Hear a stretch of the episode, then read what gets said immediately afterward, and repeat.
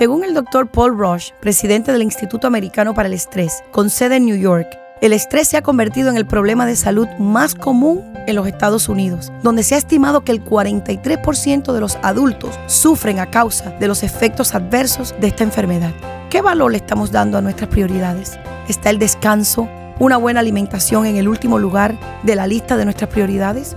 En este mundo en que vivimos es fácil caer en el trajín del día a día de compromiso en compromiso, reunión en reunión. Y si a esto le sumamos la crisis económica y social, no es de asombrarnos que el estrés esté afectando a tantas y tantas personas. Jesús dijo, acérquense a mí todos ustedes que están cansados y agobiados, y yo les daré descanso. Esta promesa está disponible para ti hoy. Él no desea que vivas en estrés, sino que goces de su perfecta paz. Soy Marian Delgado y te animo a conocer más de cerca a Dios. Búscalo en la intimidad y pídele ayuda. Verás la diferencia en tu vida.